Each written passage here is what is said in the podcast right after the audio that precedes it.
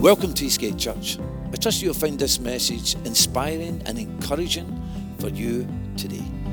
Father, we invite you here by the power of your Holy Spirit this morning. We thank you that you're already moving. We thank you for what you're doing in our midst. We thank you, Lord Jesus, that you are alive and kicking today. We thank you, Lord Jesus, that the praises that we offer gives the devil a jolly good punch in the guts. And he says he has no place in this place because we are your people. And we're going to higher places. So, Lord, we pray, Father, that this morning you would take us to those higher places, Lord. Lord, as the praises rise like incense from this place, we pray that it may be received into your throne room as an acceptable offering of sacrifice unto you. Lord, I pray for this message, this word that you have for us this morning. Lord, may it penetrate even the hardest of hearts. Lord, I pray that you would open every heart here this morning. Lord, speak to our hearts and change our lives, we pray, in the mighty name of Jesus. Amen. Amen. Amen. Wow. It's hard to preach after such a great worship time as that. I was kind of having to not sing some of the last song, otherwise I might not have a voice to keep going. But praise God, he'll sustain us. So we're looking today at the third part of the It's War series. Who was here for part 1 and 2? You might not be able to remember. Hopefully you can. A couple of hands went up. Some people's memories doesn't stretch back that far. We did actually start it back in October, and it came in the aftermath of the October the 7th attacks in Israel, and I really sensed at that time in my spirit, I sensed that there was a shifting in the spiritual realm that was taking place in the world. And I sensed that not only were we looking just at the physical war taking place before our eyes that was plastered across the media and to an extent still is, but it was the spiritual dimension, the unseen dimension that had shifted, and there was something that was happening, yes, in the heavenlies, but there was something that was happening in the demonic realm. The way that war came about, the way that that attack happened, there was something of a demonic power behind that was operating. And then what do we see? We see ever since then a great eruption, left, right, and center in various different places in the world. You know, a former pastor that I was under as a child used to say, if you want to know and you want to understand what's going on in the world, then look to the Middle East, look to Israel. And where is the center of everything just now? Israel and the Middle East. Why is it the center? Because it's a contentious land. Why is it a contentious land? Because it's God's land for God's people. And wherever God commands it to be his land for his people, the devil doesn't like it, so the devil will throw everything he possibly can to try and stop it. So when you see things in the news, when you hear of things, and when you see protesters calling for a ceasefire, that's a lovely idea, but I want to tell you Hamas has been offered a ceasefire, and they're refusing it. Right, that's the simple fact of the matter. They're refusing a ceasefire. They don't like the terms of the deal, and so they're just parading on with their barbaric and wicked acts of terrorism. There is a 1-year-old child they have been holding hostage since October the 7th. That baby's parents missed their child's first birthday because of those demonic forces in operation. Folks, this is no time for mucking around, and I believe we are in a season, not just across the world, but specifically here at Eastgate. I believe we're in a season where we're being challenged. We're being challenged to get prepared and to be prepared for what is coming down the line. I say that not to scare us. I say that not to press us down, but to hopefully pull us up. You know, every now and then there's a word that is birthed over time. And I knew that when God gave me this word of It's War as a sermon series, before there was ever any content of any sermons, I knew it was a significant word, but I didn't know what the significance was because I didn't know the content. And gradually, over the course of these 3 parts, it's kind of come together, and it was really only on the evening of Christmas Day when I was taken to Jeremiah 31, which is our main scripture for today. You know, that's not really a typical scripture that you might read on the evening of Christmas Day, is it, right? You might be reading Luke and the birth of Jesus and remembering that. Well, I was sat there in the evening with my, I felt like I needed to unbutton my shirt, with the stomach was slightly expanded from the Christmas dinner. But don't worry, I washed up the dishes, and that helped to burn a bit of it off, praise God. But I get a sense that even though we started the first two parts back in October, now is a time to conclude this series with part three. And hopefully by the end, we'll all stitch together. If you missed part one and two, that's absolutely fine. Please do go to the YouTube channel. They're both on there, and have a watch back at them. Things will make sense today, hopefully, but it will make full sense if you go back and watch part one and part two, because today we're looking at the third part, prevailing in war. Let's just have a quick, very, very quick recap. We've got a lot to get through, and I believe God wants to do some things in our lives this morning, and we need to make time for that. So the first part was on preparing for war, first stage. You can't go to war unless you're prepared. We said it was about waking up, it was about being alert, and it was about getting ready. Preparation, folks, is vital. If we, as a teacher used to say to me at school, if we fail to prepare, then we better prepare to fail. We need, as a people, to be spiritually fit and ready for battle. Society talks much just now, don't they, about fitness and going to the gym, and all these people, they're jetting off and they're running around in their lycra outfits and whatever else, you know. Honestly, it's preposterous. You should see some of it. Just sort of sit there and look out the window at the world running by, aimlessly seeking after this ideal look. I tell you, folks, the ideal look is the look that God's given you. Right? Don't chase after something else, because the ideal look is the look that God's given you. You might not like it, learn to deal with it. The second part was on fighting the war. So once we're prepared, then we can fight the war. And we said there was also three parts to that. We said it was about being equipped for war. We can't fight a war without the equipment, without the tools for war. We need to get on the battlefield. How can you fight a war if you're not on the battlefield and you're sitting on the couch playing the Xbox, playing Call of Duty? It might be a war game, but you cannot be on the battlefield if you're sitting on the couch. And then we need to be, once we're on that battlefield, equipped and ready for war, we need to be confronting and fighting evil wherever we find it. This war is not, folks, a participator sport. This is not the sort of thing where we sit there and we applaud a pastor and say, well, you know, we're right behind you, we're cheering you on, this is great, that's marvelous. No, this is a war for every single one of us to participate in, folks. This is a war where there is a role for every single one of us to play. And what are we doing? Well, we are concerned with declaring war on the devil.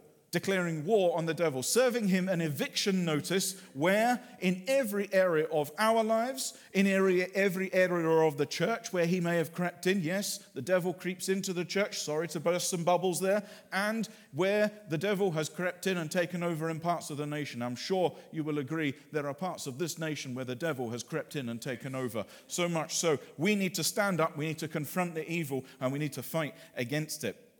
And I sense this shift in the supernatural has only just increased ever since then with recent events, but also some challenging words. Arthur started the year by talking about it's time to rise up, it's time to take the land. I think that's a powerful statement, time to take the land. We're not literally just going to go to the back hall after the service and grab spears that Arthur's been busy preparing for all week and then march up to Johnston and start taking the place by storm. No, we're not talking about that. We're talking about a spiritual war. We're talking about taking back this land, which is a covenant land, a land that the people of Scotland said, this is God's land. We are the people of God who worship God, and we will not have the devil taking his place in this place.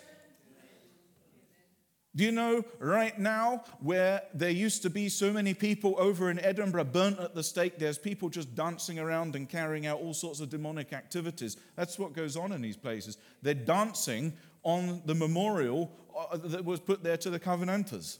They don't even realize what the memorial is. If they would just but take a step back and read the text on the ground, they might learn something. But they don't. Why? Because they're carried away with the wills of the world. They're carried away with the phrase of the day.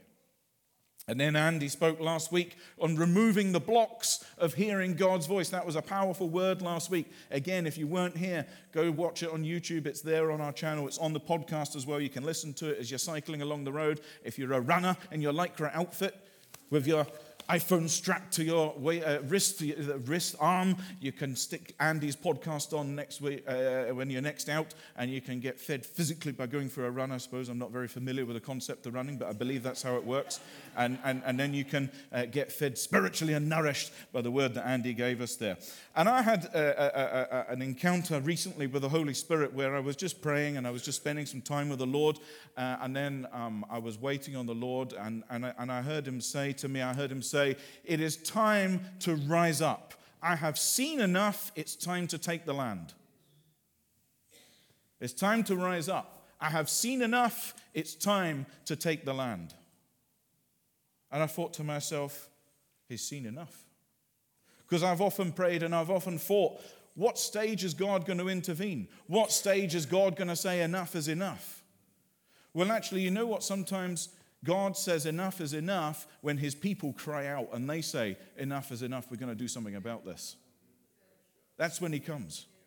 And I believe we're at a stage now, we're on the cusp of something. We're not quite there, but we're on the cusp of something where if we keep pressing in, if we keep pushing in for more of God, then he will hear from heaven, as that word says in 2 Chronicles 7:14, he will hear the cries of his people. He will forgive the sin and he will come and heal the land. That's what we need. We need healing in our land, in our nation. And then earlier on in January, I was at a gathering of leaders down in Leicester. Actually, it's at my sister's church, but that's largely irrelevant.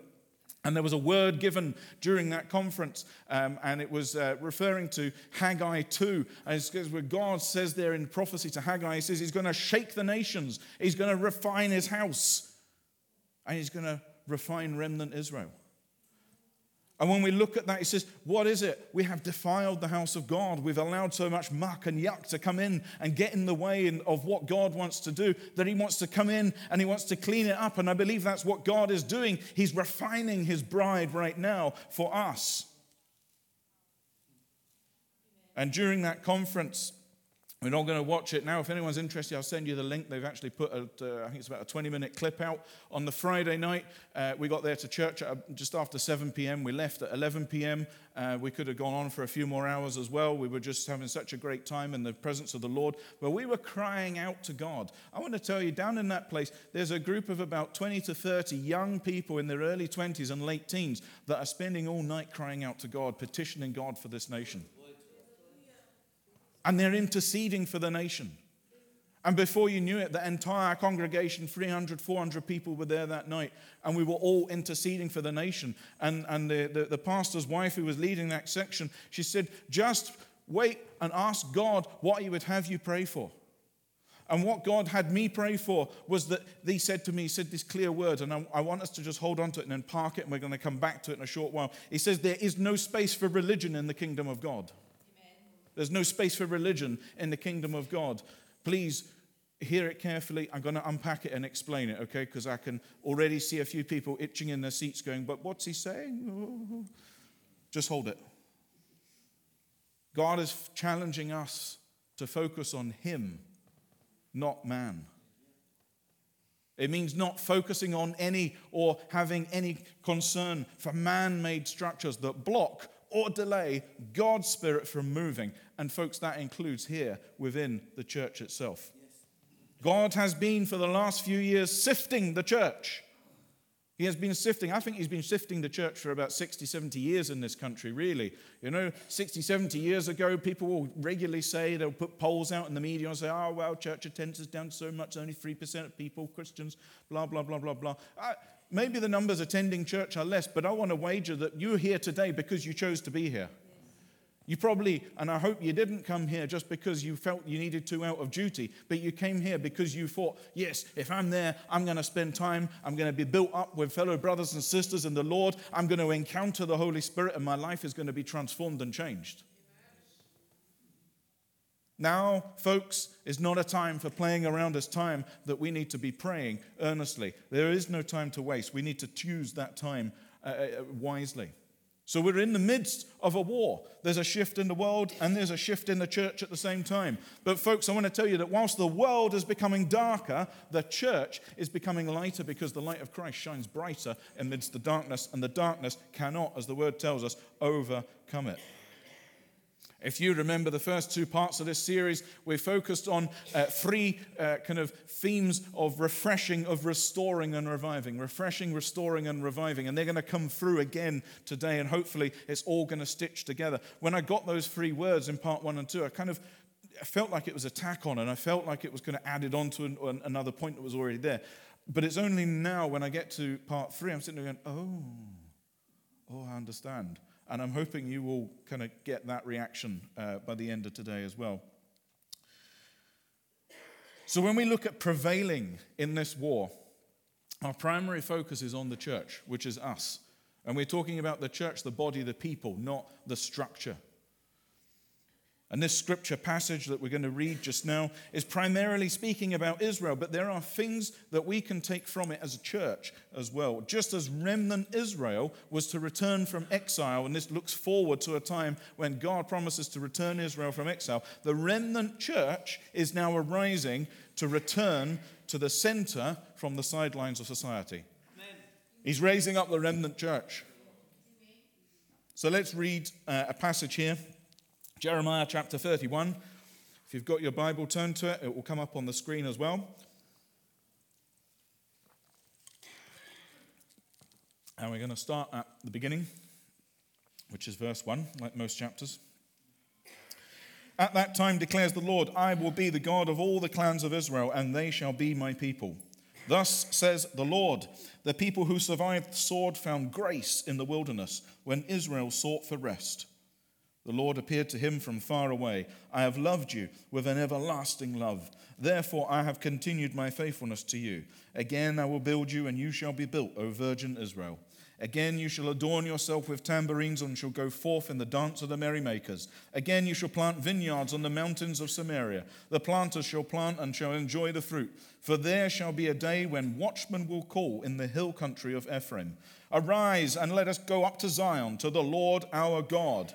For thus says the Lord, sing aloud with gladness for Jacob, and raise shouts for the chief of the nations. Proclaim, give praise, and say, O Lord, save your people, the remnant of Israel. Behold, I will bring them from the north country and gather them from the farthest parts of the earth. Among them, the blind and the lame, the pregnant woman and she who is in labor together, a great company, they shall return here. With weeping they shall come, and with pleas for mercy I will lead them back. I will make them walk by the brooks of water, in a straight path in which they shall not stumble, for I am a father to Israel, and Ephraim is my firstborn. Hear the word of the Lord, O nations, and declare it in the coastlands for far away. Say, he who scattered Israel will gather him, and will keep him as a shepherd keeps his flock. For the Lord has ransomed Jacob and has redeemed him from the hands too strong for him. They shall come and sing aloud on the height of Zion, and they shall be radiant over the goodness of the Lord. Radiant, shining. Over the grain, the wine, and the oil, and over the young of the flock and the herd. Their life shall be like a watered garden, and they shall languish no more. Then shall the young woman rejoice in the dance, and the young men and the old shall be merry. I will turn their mourning into joy. I will comfort them and give them gladness for sorrow. I will feast the souls of priests with abundance, and my people shall be satisfied with my goodness, declares the Lord. Thus says the Lord, a voice is heard in Ramah, lamentation and bitter weeping. Rachel is weeping for her children. She refuses to be comforted for her children, because they are no more. Thus says the Lord, keep your voice from weeping, and your eyes from tears, for there is a reward for your work, declares the Lord. And they shall come back from the land of the enemy. There is hope for your future, declares the Lord. There is hope for your future, declares the Lord.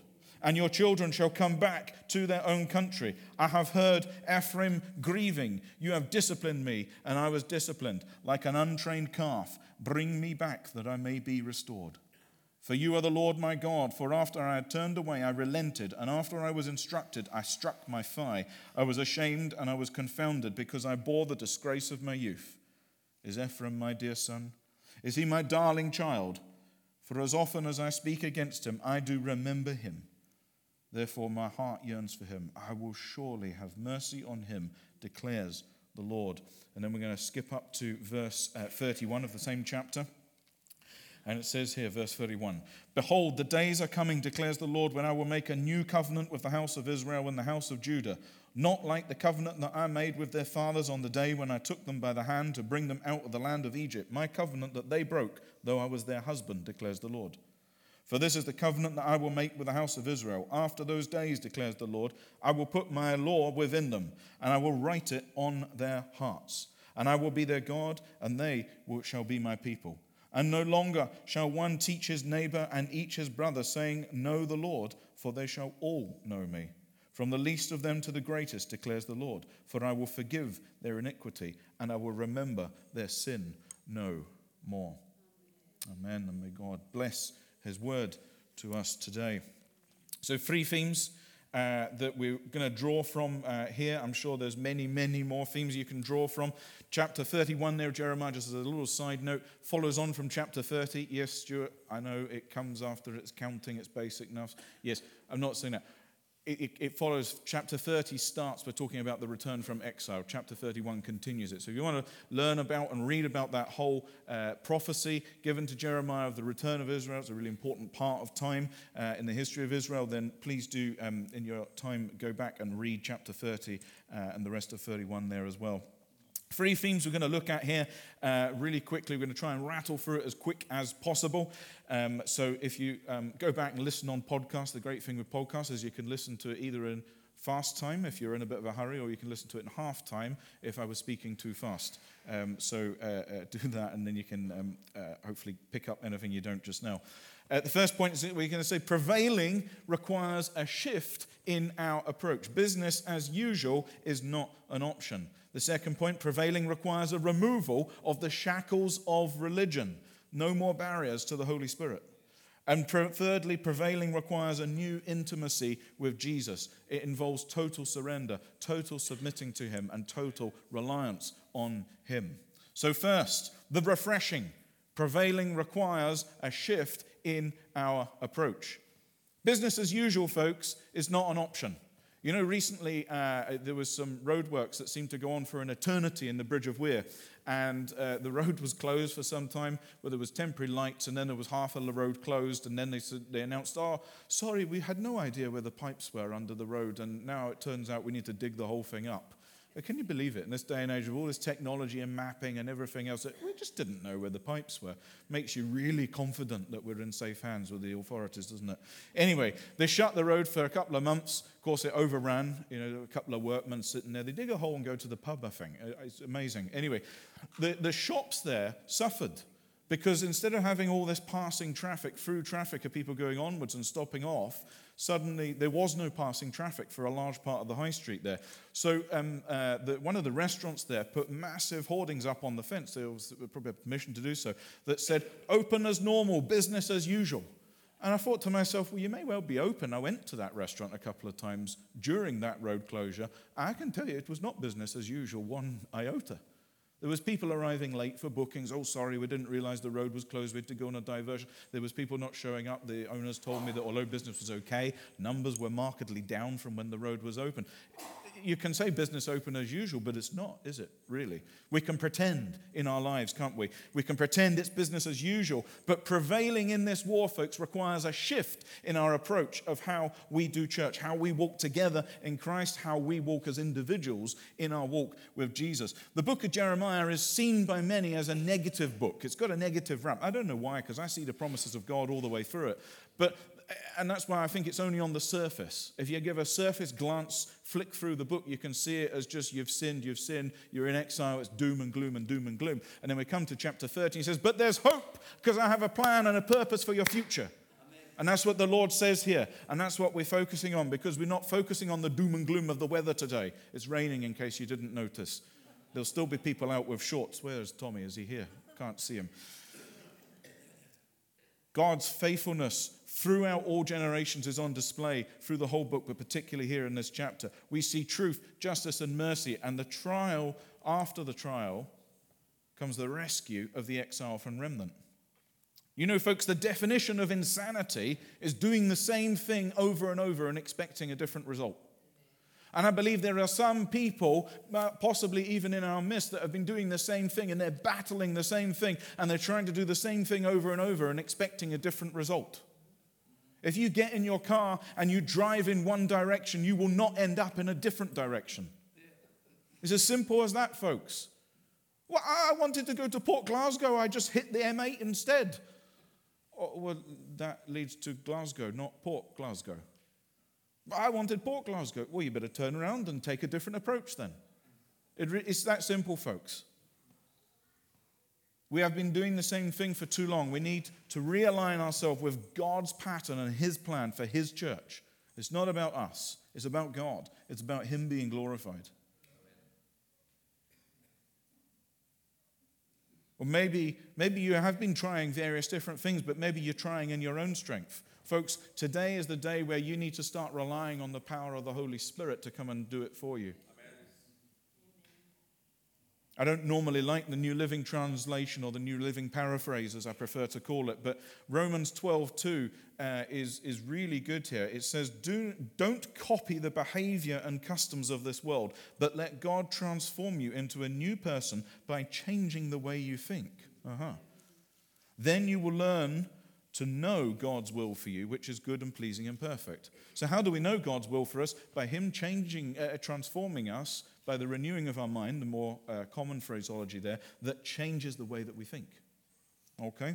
Isaiah 43:19, to paraphrase the verse there, it says, God is doing something new.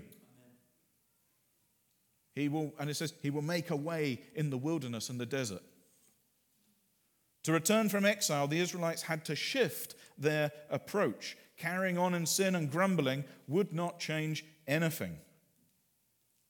And we see in verse 12 of this chapter of 31 of Jeremiah, it says that they were to return with praising.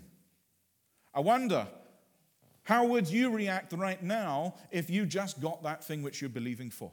How would you react right now if you got that answer to prayer? If you got that breakthrough right now that you've been seeking for, searching for, longing for, how would you react? What would your reaction be? That's the sort of reaction that you need to be operating in every moment of your life, because you praise your way into breakthrough. If you are serious about prevailing in the war, it's time to change your approach. It's time to shift it up a gear and press into Jesus like you've never done before. Secondly, prevailing requires us to remove the shackles of religion. This is the part of the restoring. Why? Because it's God restoring us to what He always intended us to be in the first place. And this word, there's no room for religion in the kingdom of God. It struggled with me at one point, and I thought, okay. But I understood it, but it hit me, because I sat there and I thought, well, where have I been too religious? Where have I been caught up in legalism? Where have I been hiding behind structures? You know, folks, when revival comes, I can tell you the seats won't be in a straight row, because God's Holy Spirit moves in different ways. And what are we going to do? Are we going to sit there and say, but the row is not straight? Or are we going to say, praise God, someone been set free? Praise God, a demon just ran out of the church and he's never going to come back because he's so scared of the sound of the praises of God emanating from this place. We have made church a religion. We've made it about us when it should be all about Jesus. And we've tried to be a perfect church. You know, people always, the number one reason why people leave a church, and they go, well, I've got the problem with this, and I go there, and then you ask them a few weeks later, how's your new church? Oh, it's perfect. Oh, it's wonderful. And then you ask them in 6 months' time, oh, no, we left. There's no such thing as a perfect church. Why? Because every church is led by imperfect, flawed people. Better to find yourself an imperfect church that holds to the truth, yes, absolutely, run by flawed people, absolutely, but a church that's going after God. A church that's going after God wholeheartedly, and I hope that that's what we're doing here at Eastgate. At that gathering I was at last month, there was a point where it was said by someone from the platform, it says, when the church becomes about us, it's no longer His house, it's just a business. When the church becomes about us, it's no longer a place of worship unto God. It's just a business. It's just yet another corporate structure, aimlessly ambling along. And I want to tell you, folks, I'm absolutely bored of constantly trying to find a new supplier for different things here and there and sorting out all this out and sitting there thinking, this is all just a vain effort. I could do it or not do it, and still nobody's going to be saved. I want to be going after souls with the same fervor that I go after things in the corporate world. And how different would our society look if each and every one of us did that? And I believe that God is in the process of refining us here locally, yes, but more nationally as a church. He's cleaning out the muck, the junk in the church. He's refining his bride. He's raising up the remnant church, a people who will stand boldly for the truth, a people who refuse to bow the knee to the spirit of the age, a people who will stand firm with the belt of truth buckled around their waist, with a breastplate of righteousness in place, that have the shield of faith, that can extinguish the flaming arrows of the evil one. They've got the helmet of salvation. They've got the sword of the Spirit. This sword of the Spirit, which is sharper than any double-edged sword, that pierces even the hardest of hearts. That is the sort of church that God is seeking us to be. Last week, Kimberly led us in that wonderful song, Make Room. You know, some people have a problem with the bridge of that song. And the people that have a problem with it have a problem with God, because it talks about getting rid of religion and tradition. Okay, it's religion that contains us. It's tradition that holds us back. And don't get me wrong, I'm all for tradition and all these nice things, but when it holds back God, let's get rid of it. It doesn't matter. It doesn't matter. Religion represses in bondage, whereas relationship releases us in freedom. Where do you want to find yourself today? In bondage or in freedom? I know where I want to be. But many find comfort in religious structures. It's their safety net. I believe they're driven by an irrational fear. They're driven by a fear of what happens if there isn't that safety net. Due to the amount of times people will come to Arthur, they will come to me, and they'll come to others, and they're looking for the answers. They're looking to be spoon-fed answers. And quite often I just say to people, I ask them too quick, well, are you reading the Word? Are you praying? And I'll find more often than not the answer is no. You see, the thing is, if you go to someone that you see as a spiritual leader and you're looking for all the answers, the minute that person inevitably says something that's not quite true, not quite right, and everything falls apart, then you'll blame them. When actually the fault is yourself, because you never sought the Lord for yourself in the first place. God knows you better than anyone else can know you. I can only know things about you that you choose to share with me. But God knows those things already. So why not seek the Lord? Oh, sure, we're here to help you. I'm not saying that we're not here to help. We're here to help you walk alongside, to build you up, to encourage you. That's our job as leaders in the church, is to build up, to encourage, so that you can be filled with the Holy Spirit and sent out to collect in souls and pluck them from the kingdom of darkness and bring them into the light of Christ. We cannot hold on to the vestiges of legalism anymore. It doesn't mean that we don't need structure or organization. It's biblical to have a leadership hierarchy. It's biblical to have order in the church, because we serve a God of order. We don't serve a God of chaos or disorder. Okay? So every week we have an order of service here. We know what's going to happen in what order. The band prepares a set list, and we know roughly how long that's going to take. We know roughly what time we're going to finish. We know all these sort of things. But ultimately, all of that can go out the window if God so pleases. If he's got different plans, then that's absolutely fine. Let him crack on with it. Okay? It's when those things, when those structures, when that order becomes the focus, that it starts to contain and limit what God might want to do. That's where it becomes a problem. We can't prevail until we get rid of these things. Just going through the motions because we feel a commitment to something, getting hung up on where we sit in church, the clothes that people wear, the order of the service, the time we finish, or even the version of the Bible we preach from. You know, the biggest religious spirit in the church today are people who are the so-called KJV only people. You know, they think that the KJV is the only Bible. It's the proper thing. It's the proper thing. King James had words changed in the Bible to suit his own little narrative, right? So it's not perfect in that sense. And there's various different versions of the Bible. Praise God, we have so many in the language of English. Just read from the New Living Translation there, but yeah, our main reading was from the English Standard Version. Different versions, different ways of saying the same thing to help us to understand it. What matters more, reading from the correct version of the Bible or simply reading the Bible and getting the Word of God into our heart? There can be, folks, zero barriers to the Holy Spirit. And the end of religion in the church paves the way for revival. It opens up doors for an explosion of heaven in our midst. I wonder, has religion and legalism been held back? Has it held back the Holy Spirit? Well, folks, I think there's many a revival that has either been delayed or has just not happened because of religious spirits. Even in the midst of some of the greatest revivals in some of our lifetimes, in the latest Hebridean revival in the 1950s, you know, the Free Church refused to participate because they were suspicious of the spirit going on. Oh, what's this new spirit? Didn't have anything to do with it. Church of Scotland is where that revival took place. Yes. There was a few Free Church ministers that joined in, but the large part, those people stayed away from it. Their churches emptied and the Church of Scotland filled because they stood for truth. Oh, whoa, what a terrible state that institution has got itself into now. If but that would go back to the Word of God and the truth, amen, what could we see happen? But it's got caught up in religious doctrine, structure, and ritual for the sake of ritual.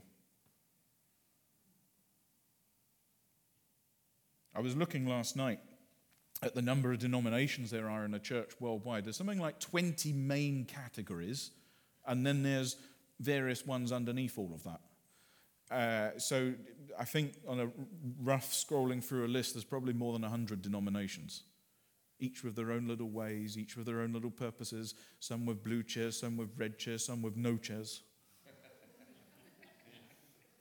I don't care.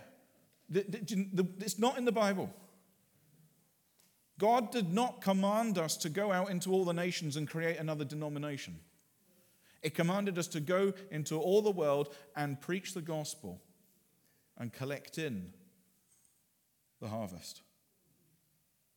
And I want to tell you something. I'm sorry if it bursts a few bubbles here, but Jesus is not returning for a denomination or any one particular denomination. He's returning for a people who are so totally sold out on the truth, so totally sold out for him, that nothing else matters. And folks, just as we read here in this passage, Jesus came to rescue the remnant Israel. He's coming back for a remnant church who refuses to bow to the spirit of the age or be constrained by a religious spirit. The devil has used legalism to hold us back, to keep us constrained and contained.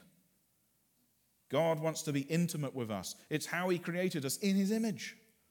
Well, the devil uses religion to stop it. You know, there's some churches that try to do church by democracy. You know, they have a whole vote on everything. Some churches select their pastor by having a vote on it. Democracy is not in the Bible. Simple as that. Some churches have so many deacons, they're basically deacon-possessed. And some churches, more worryingly still, where the man of God is held up and put on a pedestal as almost becoming a godlike figure himself. And then there's some churches that are so dead, there's no difference to who's on the pews and who's in the graves outside. Folks, it's all wrong. It's all wrong. It's all religious structure. And it all keeps us from the fullness of God. And it stops the Holy Spirit from doing what he wants to do in and through us. And it stops us from prevailing in the war. We're in a time where we cannot afford to be messing around. We cannot afford to be worried about the color of a chair. We need to be worried about whether the people on those chairs are going to heaven or whether they're going to hell.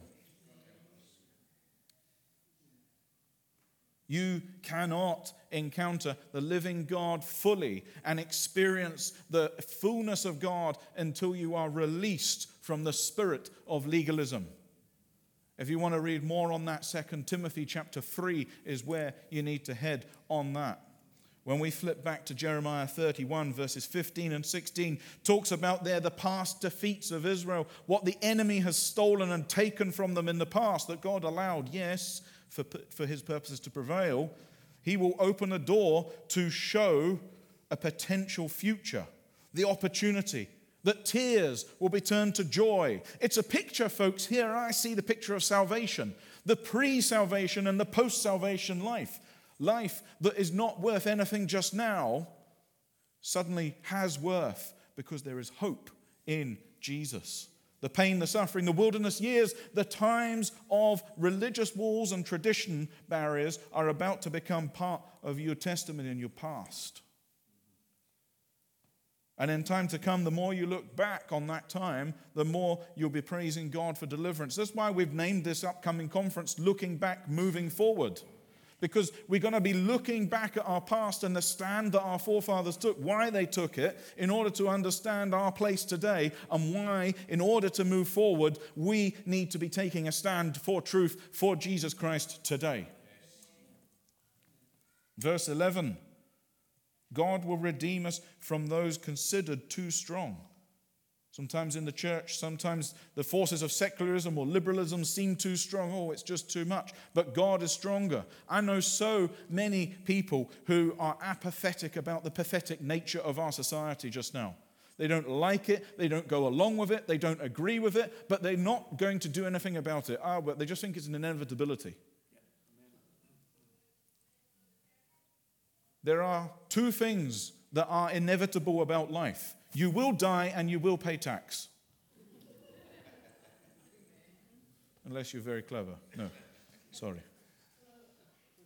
God is stronger than anything that the world tries to throw at us. God is greater than anything that the world tries to throw at us. And Jesus himself upset the religious order of his day, didn't he? Oh, but Jesus was just such a nicey person. It's all about lovey-lovey, but I just want to love on people. Weak, woolly nonsense.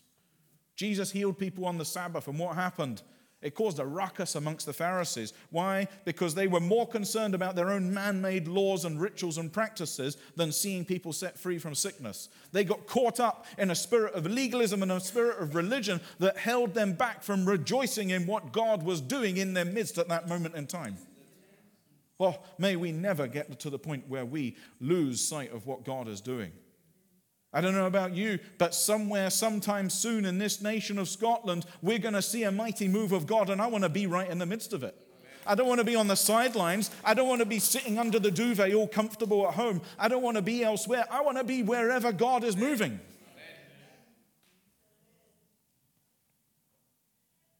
Matthew 23 and 13 that speaks about of Jesus calling out. That whole section is Jesus responding to the Pharisees. And verse 13, Jesus calls out the hypocrisy of the Pharisees who did not enter into intimacy with God, and importantly as well, they did not permit others to do so. So not only had they chosen to hold themselves back, they were also now holding everyone else back. And Jesus called them out for it, and rightly so. God is challenging us in this area. We need to check ourselves corporately, yes, but we also need to check ourselves individually. He wants to restore us to what he intended us to be as spiritual beings. Getting rid of religion and the spirit of religion in our lives means allowing God to restore us to our original condition. When I was at university, I lived with some good friends. And when we moved into the flat in second year, it was a nice flat. It was a great find, and I really believe God provided it. And I was there for the rest of my time at university. And we were painting the front door one day, and I think we were sort of doing a bit of sanding. And because, of course, that's what you do as students, right? You just sort of look after the property and keep it nice and clean. And there's no pot noodle pots hanging around anywhere. I tell you, actually, our flat was pretty good in comparison to others. So there was the day where we were sitting there thinking, the paint's peeling off the front door. So we contacted the landlord. We said, is it all right if we just paint the door? It's going to be like for like. And they said, yep, go ahead, no problem. So quite something for a landlord to trust students with painting the door to probably end up with some kind of mural of some description. No, we did it in a nice black gloss. It was exactly as it was. But as we sanded it down, this paint sort of started to peel a little bit from the surround of the letterbox. So I thought, oh, that's gold under there. Okay. So we started just deliberately peeling the whole lot off. And before we knew it, we spent 6 hours on this one letterbox. And we said, what are we doing? What are we doing here? We're restoring it to its original condition. We're polishing it up. We're refining it. We're bringing it back. We're bringing the shine out. And you know, we stood up. When it was done, we stood, and the door was on the top of a staircase. So we had a kind of front door tenement flat in Glasgow there. And we stood at the bottom of the stairs, and we just sort of stood there for a few minutes looking. I have no idea what people in the pub across the road were thinking. What are these two weirdos doing just standing, staring at a house? 10 minutes, we stood there staring and looking at it going, that looks really good. And we turned and looked at each other and went, we've restored it to its original condition. Well, of course, my flatmate didn't stop there. He then contacted the landlord and says, you better come round for some tea. We've increased the value of your flat, so we better be renegotiating rent based on the what we've done for you, which was an interesting thing.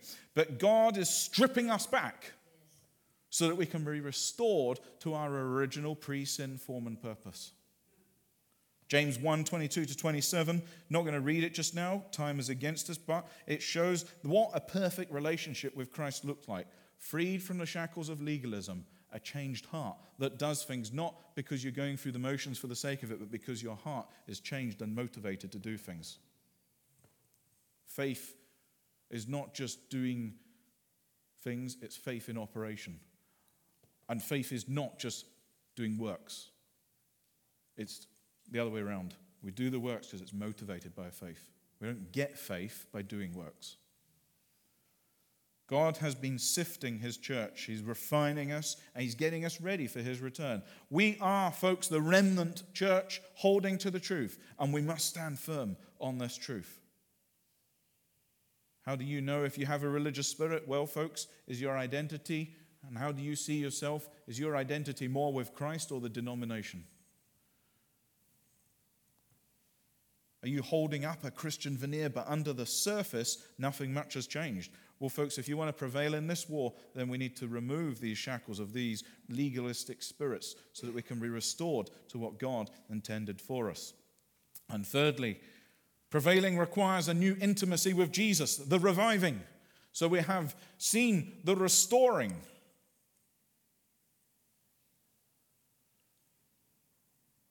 And we saw the refreshing, and now we come to the reviving. We cannot prevail if there's religious barriers to the Holy Spirit. We just looked at that. But we also cannot prevail unless we have a deep, intimate relationship with Jesus. We can't have that unless we decide to press into God. James 4:8, draw near to him, and he will draw near to us. It's his promise. And what about Luke 8, where we read of the woman with the issue of blood? She pressed into Jesus. Nothing was going to stop her from pressing in. Crowds tightly packed together. Nothing was going to stop her. She was going to get her healing that day. She was determined. She had suffered for so long and been tormented and been an outcast in society. You see, you have to understand that under Jewish law, a woman, particularly, and anyone with an issue of blood, was an outcast of society. They were seen as unclean. She pressed in, and as she touched the hem of his garment, instantly healed. And Jesus says, who touched me? Well, there was probably various people touching him. Who touched me? Because he felt his power going from him, healing power going out. Folks, we need to be pressing into Jesus with that same fervency, disregarding the world around us and eagerly and earnestly seeking more of Jesus. Sometimes the biggest enemy is ourselves, and we can give the devil too much credit. We can see a demon round every corner. That's not to say there sometimes isn't a demon round a corner. That's where discernment comes in. And we need to discern whether someone is being lazy or whether they're actually being held back by a demonic possession. How do we know this? Well, 1 Corinthians 10:13 says that no temptation has come to us or overtaken us that is common to man. Basically, what is it saying? There's no temptation that ever exists where there's no way out without sinning.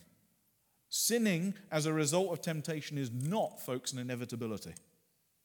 God is faithful. He will help us. He'll point us the way out. But we need to decide that we want to get out. You see, the onus is on us, not just waiting for someone to do something for us. We've got to learn to fully rely on Jesus alone and learn to fully submit to him. James chapter 4 there, verse 7, therefore submit to God, resist the devil, and he will flee. He will flee because he's under God's authority. And maybe you've been in the wilderness and God is calling you back. He's calling you back today, folks. He loves you with an everlasting love. He's waiting with arms wide open for you, and he wants to revive you, to restore you to your first love of Jesus. And when we look at verses 3 to 6 or 7 back in Jeremiah here, we see it's all about God's faithfulness on display. His undeserved love, yet he's a faithful God. I see the gospel in this passage. Verse 3, he's loved with an everlasting love. Verse 4, he gives us a hope of a future where we can be joyful. Verse 5, we will enjoy the wholesome pleasures of life. He'll strip us back and restore us and open us up to new life in him, praise God. And verse 7, the remnant will go up to Zion and praise God. God is waiting to breathe afresh on the church, to use the remnant to raise up mighty end-time army of believers who will not bow to the spirit of the age, who will be bold, who will be strong in the Lord, and who will not be cowed by the devil. The Israelites had a land that we read of here as an inheritance. But folks, we have far more. We have the inheritance of salvation through Jesus Christ, that offers eternal life, is more valuable and more lasting than what mere land in this current physical world can do. Weeping, folks, may endure for a night, but joy comes in the morning. But it doesn't stop there, because we've got the promise of the new covenant. When we skip up to verses 31 to 34, it says here that no longer will the laws be written down on stone, but it will be written in their hearts. Hearts will be changed and people will be motivated to do the right thing, to be in the right place. Why? Because they will be changed by the power of the Holy Spirit, God operating through them. God will forgive the sin. He will blot the sin out. It's gone. It's forgotten. It's remembered no more. God chooses to remember a sin no more. So even though we may be caught up in condemnation for times, and we go back and we look and we say, oh, but what about this? I'm not good enough. God says, what sin? God says, what sin? I died, and you asked for forgiveness, and forgiveness is yours. It's there for us all today. We just need to take a hand and take a hold of Jesus' outstretched arm to us. Call out to him and he will answer. Ask, seek, knock. He promises to answer. He promises to be found, and he promises to open the door to us. In fact, it's even more than that, because when we go to Revelation in chapter 3, it says that, behold, I knock. God knocks at the door of our hearts. And I want to tell you today, God is knocking at the door of your heart. And he's saying, I'm knocking. Will you let me in? I want to come to you. I want to make you whole. I want to clean up the yuck and the muck. I want to make you whole. So to prevail in war, we need to be close to Jesus. We need the Holy Spirit in us to revive us. So we've looked here at three parts: of preparing for war, fighting the war, and now prevailing in the war.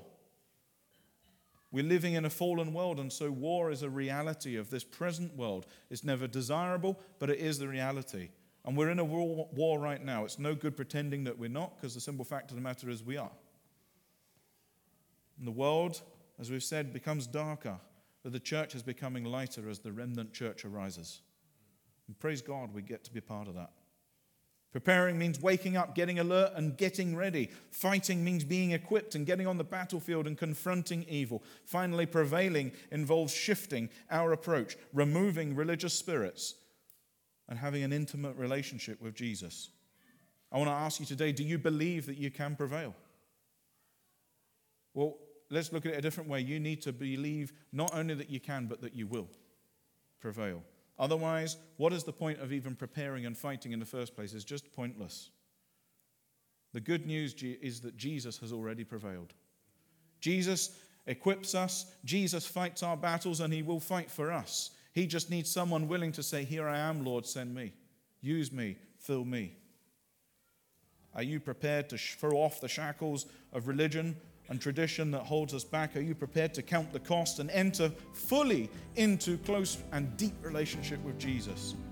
Are you prepared to allow the Holy Spirit to truly and fully take over and do something new in your life today? Thanks for watching. If you've been challenged today, then please drop a message so that we can help, support and pray for you. And also, remember to subscribe to our channel so you don't miss the next message.